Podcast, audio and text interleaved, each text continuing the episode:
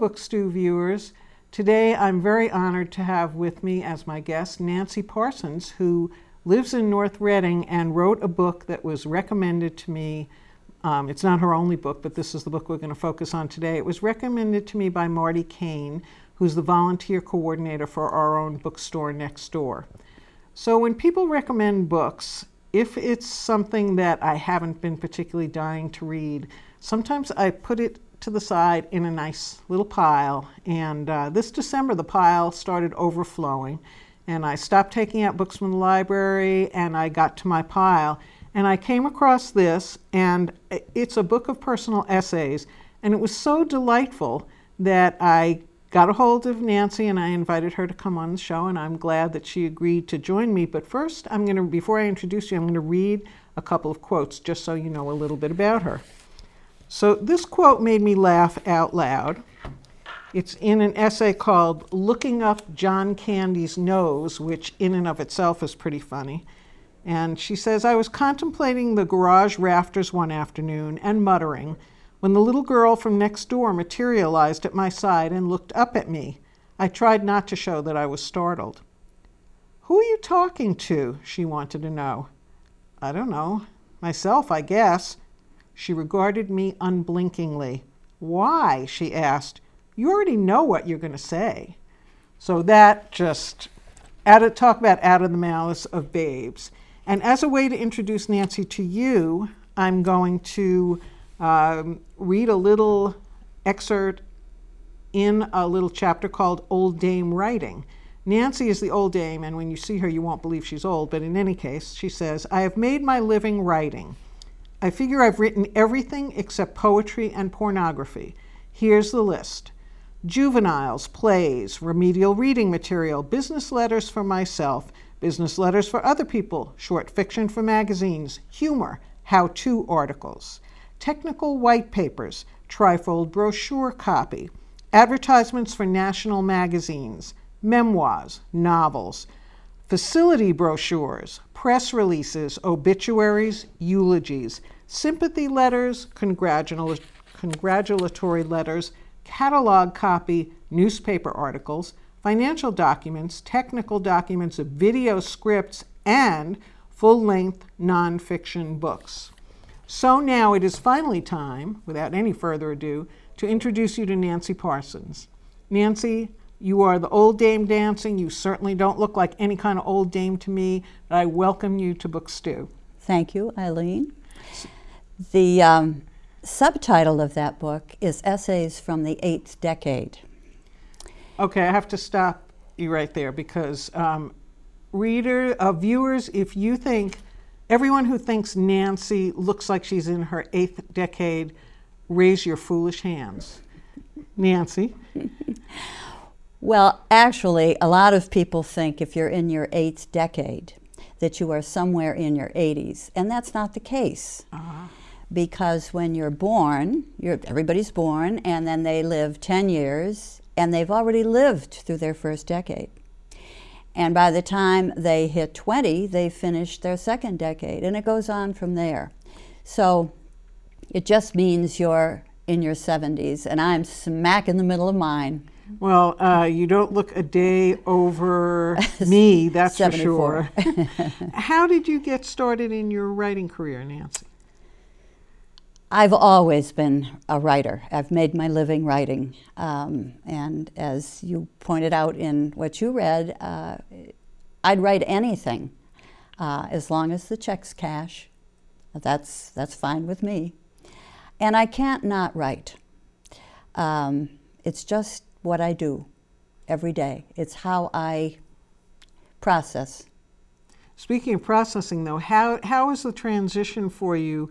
when we moved on to writing in a notebook, into word processing, into computers, mm-hmm. into everything being on your phone. How was how did that affect you? Well, I started writing on old typewriters of the kind where I can't even imagine doing it now, where the you know the fingers press. What strength! And then I got a Brothers Portable, and I think the first computer I started writing on was an IBM PC, and it was wonderful. Your, the figures just just fly, and I've an IBM Selectric. I've written my way through all kinds of technology, and I'm not a technological person. But when it comes to writing and the feel of a keyboard, that matters so much. You, I know there is a software program that you can use that kind of makes your keyboard go clickety clickety click so that when you're hitting the keys it sounds like a typewriter, which seems silly but might almost be comforting a bit. Um, maybe to some, not, not to not me. I just that. love that silent. Oh, I just love it. And how um, how do people? So uh, one of the most intriguing things about what you've written to me is the whole field of ghostwriting, which is which uh, to me is pretty marvelous because I assume there are times when you actually when you're you get credit for co-writing, and there are times when you're completely hidden. So how do people find you?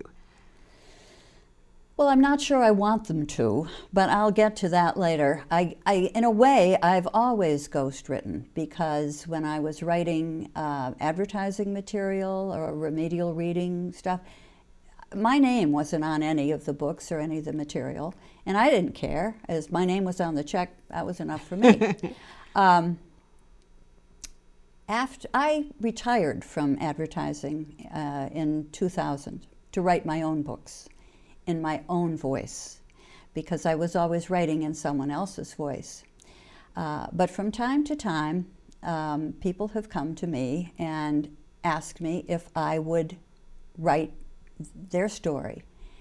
And so I got into ghostwriting that way, and it's uh, and I, I haven't done had a lot of ghostwriting clients because I'm very particular.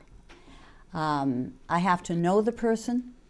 I have to know that they're interesting because, frankly, there are some bores out there or people you don't want to be. It's a very intimate experience, Sure. and you have to be selective.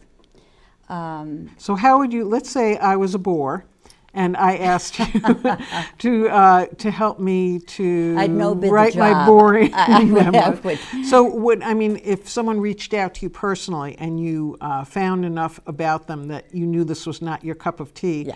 How would you how would you handle that? Well, as I said, I would either no bid the job, give you a price that was so high that Ah. your nose would bleed and you'd leave me alone, uh, or I might just say that it just was not. It was not the kind of work that I would do. I don't know. It would have to depend on the on the situation. Um, but ghostwriting is a lot like being a stage actor. An actor has to learn his or her lines, but they also have to learn the character and become the character that they want to portray. And the ghostwriter does that too. Uh, you have to subsume your own voice and allow the client's voice to come through. And after a while, this is interesting. I, um, I was working with a wonderful man whom I've known for a long time, and he's, he's lived a wonderful life.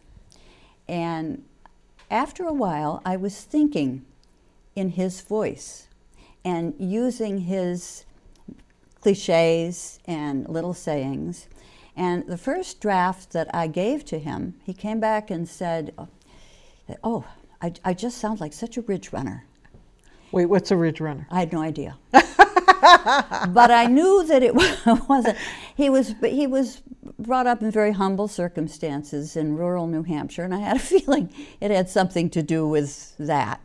And I never really asked him, um, but I said, "Well, this is how it is. The people who read your memoir, it was a memoir, are going to expect it to be in your voice, not mine." I mean, they don't want to read an English major. They want to hear what you have to say. Oh, okay.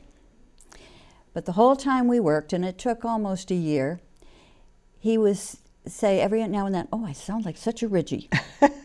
Never mind. And then after his book was published and people read it, they would say, I could hear Gordon on every page. It was just like being with Gordon. I nailed it. so so that's interesting though to think so maybe in the future when something popped into your head or you said something did you say to yourself oops that was gordon oh, who just yes, popped I out." did. I, for about a couple months afterwards. I can't I can't do it now. I can't do Gordon now, but I but I could. It was uh, I could if I went back and you know read the book again. So speaking of that book in particular, since you brought that one up, how um, so does he? Do any of the people you ghostwrite for or with? Do they ever give you a manuscript and you work on it, or you're starting your? They have a blank slate except for what they're narrating to you, or do they share letters Uh, with well, you? Does I was going to say no, but in fact, yes. I, I have not written that ghost written that many books, but one book uh, that was the case. Um, I did some ghostwriting in it, but it was actually a collective memoir. Um, and one of the important characters had about five handwritten pages of memoir, and it was important that we have more of his material. And I did uh, ghostwrite that from, from listening to him and, and talking with him. So a collective. So it was a group, a memoir of a, a group of people. Yes, it was. It was How a- wow That, that's I've never even thought of that as something that you would ghostwrite. How did that compare to doing just one? Well, person? I took um, it was it was it was a prisoner of war from World War II, and about twelve of the men afterward, years afterward, wrote their memoirs, and some a couple of them wrote long and beautiful memoirs, and then a couple, you know, had just very short bits. But the fellow who I worked with, and he was really uh, the one who was putting the project together. Um, I had to interview him and and make him come forward on the paper on the page. What was your question? no, you got you nailed it. Now, Okay. so th- there's a lot of interviewing involved. Oh yeah. obviously. Oh yeah. You talk to people. I'm doing one now um, that is, I'm having so much fun. It's a dual memoir because it's a couple who, in retirement, became farmers. Ah, And uh, so I'm, I interview them. I didn't know how that was going to work, and I didn't know how I was going to put it together. Uh, but I finally decided that I would have his voice and do you know a paragraph and, and then her voice. And so it's like a conversation that they're having. And that's how we've conducted the interviews as, as a conversation. Mostly between them. I try to keep pretty quiet during the interviews. So um, is your when you ghostwrite a book, does your name appear at all anywhere? Like It on the- depends on uh, no or um, usually no. Although on the collective one, I uh, it was collected by Ah. Jimmy Arsenault with with Nancy Parsons, very small tiny type. writing. And since I also design the covers, I um, can you know do it small. So then, so then you're not only a writer, you're also a, a designer. Did that Well, come about in advertising? Yeah, you- I was a creative director. Before we leave ghostwriting altogether, I have written a series of books about a ghostwriter. She's the main character. Is this your mystery series? Uh, Well, it isn't a mystery series. It's um, I call it intrigue. All of the series have um, ethics, psychology, and intrigue. Uh, and if people don't know how it works out, that's the intrigue. But it really isn't a mystery. So, what's the difference between? In, and I had a uh, mystery author on, and I asked him the difference between a mystery and a thriller, which was interesting. So, what's the difference between mystery and intrigue? Well, I think mystery is something that the reader is sort of trying to solve as you're reading, second guessing. How is this going to, to happen? Whereas I think intrigue is just, I want the reader to keep reading because they don't know what's going to happen. It's a fine line. Uh, but I, but I make a distinction between mystery and intrigue. And um, what is your character's name? Her name is Nell Bain. I brought a couple of her books, of the Nell Bain books. And at what point in your career did you write these? So let's show them to the camera too. I'll give those to you. I, um, I never wanted to write a novel, and I never expected to write a novel, but it's the library's fault. Blame it on the library. Blame it on the librarians. They were uh, interested in doing a, a NaNoWriMo project in town. Mention to everyone who doesn't know what Well, that is. that's National Novel Writing Month. And I thought it was the silliest concept I'd ever heard.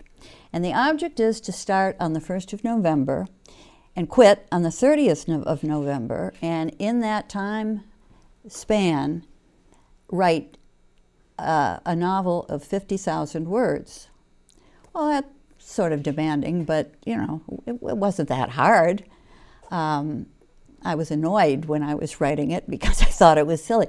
But I found out that I liked writing novels. They're very easy to do. So wait, this is the first novel you No. ever wrote? No, n- not For not this the, one? No, neither of those. Okay. But the first novel I ever wrote was called "The Dog That Managed Hedge Funds," and um, that was fun.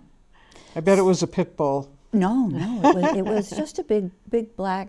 Well, the concept was a very corrupt hedge funds manager dies of a heart attack and comes to life again in not in a cell, uh, you know, because he'd been convicted, but in a cage in a dog shelter, and he's found himself in this, this big black dog. Um, and there's an animal communicator who communicates with a dog, and he leads her into investment. Anyway, it was great fun.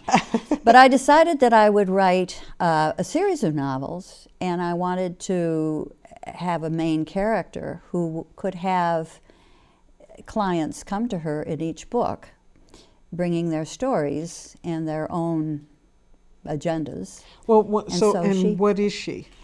Nell. Bain is a ghostwriter. Oh, that's okay. so and get the these connection. are uh, her go you know the forger comes to her and and the painter and, Ah. And there are five or six in the series. there are six That's. I think that's. Uh, that's. Do you give you, the library credit for getting you started on? oh i series? blame them all the time So when now, so speaking about series, of course, we just know of a very famous series that had a wrap up at X because Sue Grafton died before she could get to Z. Oh. Um, how did you decide when it was time to end the series? to end the book? Mean, oh, to say I have a oh, well, I'm not i gonna have a did. I ended the series. I, I wrote one about the quabbin called the ghost lays the ghost to rest. And people who like nell bain kept saying is that it? I said that's it. I've, i'm retiring but last fall i was got bored Ah. So I did write The Ghost and the Forger. Okay, so that and that was the sixth one. Yeah. So how soon do you think it'll be before you get bored again and bring her I, back I, again? I'm not at all sure. okay, so she's just on a I, I, you know, I, I think I think you can overdo something, and that's why I ended the series. but But then I got bored.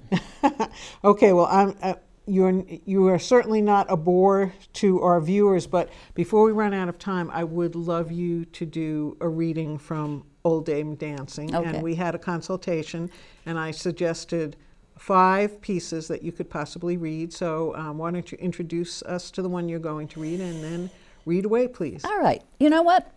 I'm going to take your advice. Okay. And I'm going to read one called This is Someone's Lunch. One summer, my daughter declared she was sick of thinking, and she would, on her summer break from college, seek a job where she could mindlessly accomplish a task. In a short time, she found such a job a job making sandwiches for a canteen. You know those small trucks that look like they're made out of aluminum foil? The ones that come careening into parking lots at industrial parks, hooting their distinctive horns as a signal for workers to come out and purchase food for lunches and coffee breaks? One of those outfits would supply her summer job. So every morning, Elizabeth rose well before dawn and went to work building sandwiches that she would wrap and watch loaded into a tinfoil truck. She is an intense person, Elizabeth, and she became very focused on this work. I try to remember, she said, that this sandwich I am making is someone's lunch. Maybe the sandwich is the single thing that this worker has to look forward to in his day. Maybe it's the best break in a job that is tedious or uncomfortable. And so I remember this every time I make a sandwich, and I make sure that the food in it is neat, not with lettuce hanging out sloppily, and not with the tuna just glopped in the middle instead of spread to the edges, and not with the bread slices not matched up squarely. There was no note of altruistic, altruistic satisfaction in her tone, no whiff of nobility or high mindedness.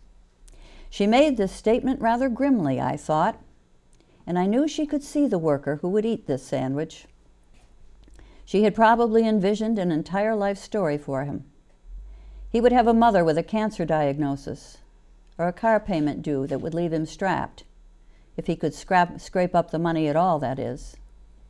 Or he'd have a boss who was unreasonable or cranky, or he'd be facing an evening of ineffable dullness with nothing more hopeful than a dreary TV schedule, a boiled hot dog, and a beer. Elizabeth built sandwiches all that summer, but thinking about what she was doing never escaped her. She never forgot that she was making someone's lunch. I, I just love that. To me, it, it was like um, a movie in two pages. It was a, a, a, a perfect portrait of.